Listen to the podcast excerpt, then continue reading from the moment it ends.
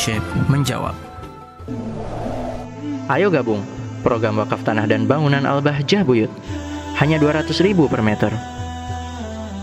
Assalamualaikum warahmatullahi wabarakatuh. Waalaikumsalam warahmatullahi wabarakatuh. Abah mau tanya, saya kan udah siwakan dengan kayu siwak, namun gigiku masih kuning. Apakah yang harus saya lakukan? Karena aku pernah baca hadis kalau giginya kuning gak boleh nemuin Nabi. Syukron. Baik. Orang sudah pakai siwak tapi giginya masih kuning. Karena saya pernah baca hadis Nabi, coba nanti sebutin teks hadisnya itu. Kalau kita mengandalkan pernah-pernah itu yo repot katanya katanya ya kan gitu katanya katanya kalau memang pernah membaca hadis itu sampaikan hadisnya nanti biar kita kita artikan ya kita artikan. Karena kalau sudah saya kata saya pernah baca hadis. Dan juga saya pernah nggak baca hadis. Lah ini kan keder.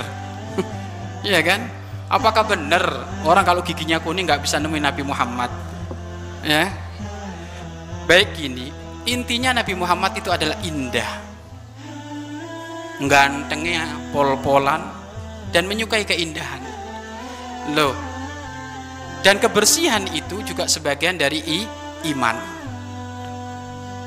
Sekarang umumnya kalau gigi kuning itu kira-kira orang bersih atau orang jember? Iya kan? Ya otomatis kalau gigi kuning gigi kuning gud apa gudal apa? Kalau bahasa Jawa itu. Apa? Ya wes itulah giginya kuning karena nggak pernah sikatan alias jorok selilitnya nempel di semua gigi sehingga kalau membuka ini kayak buaya baunya jangankan ketemu nabi ketemu umatnya nggak boleh bikin ruwet kamu ya kan Imam Malik tegas kalau ada orang bau, baik bau tubuh, bau maulud, nggak boleh hadir majlis, nggak boleh ke masjid. Kenapa? Bikin sumpek teman-temannya. Jangankan ketemu Nabi, ya ketemu umatnya nggak boleh. Kenapa? Bahaya. Bau mulutmu bikin orang pingsan. Makanya sikatan gigi, pakai siwak, ya biasakan berkumur-kumur, semprot kanan kiri, pakai parfum, jadi istilah untuk anu aja, istilah dianjurkan untuk bebersih, apalagi di majelis. Lalu kita ketemu baginda Nabi Muhammad Shallallahu Alaihi Wasallam, orang yang paling mulia. Ketemu umatnya sama majelis saja harus dalam keadaan bersih. Bagaimana ketemu Nabi Muhammad yang mul, yang mulia. Jadi itu adalah anjuran untuk bebersih saja. Tetapi Pak Ustadz kita sekarang ini sudah bebersih, tapi giginya kok masih kuning. Ya beda dong. Kalau sudah bebersih, giginya kuning, memang mungkin ya bentuk gigimu memang warnanya kuning.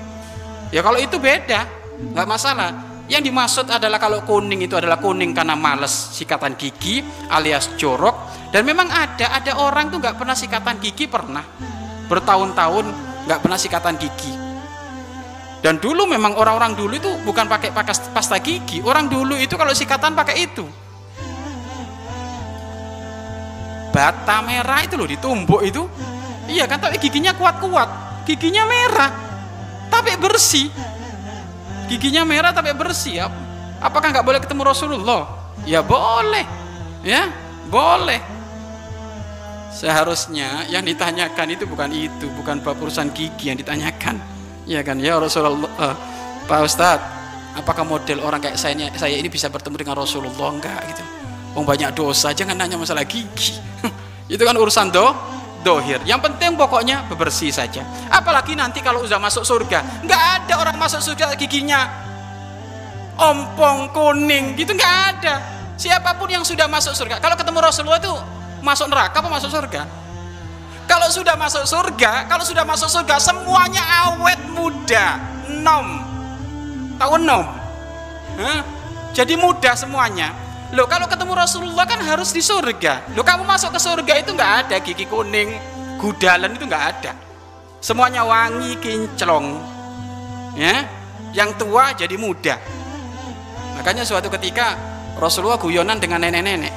Ya Rasulullah doain saya ya Rasulullah biar menjadi ahli surga. Punten nek. Di surga nggak ada orang tua kata Rasulullah. Neneknya nangis, jangan nangis nek. guyonan. Maksudnya nggak ada orang tua gimana? Berarti saya nggak bisa enggak nenek kan nanti kalau masuk surga jadi awet muda kayak usia 15 tahun.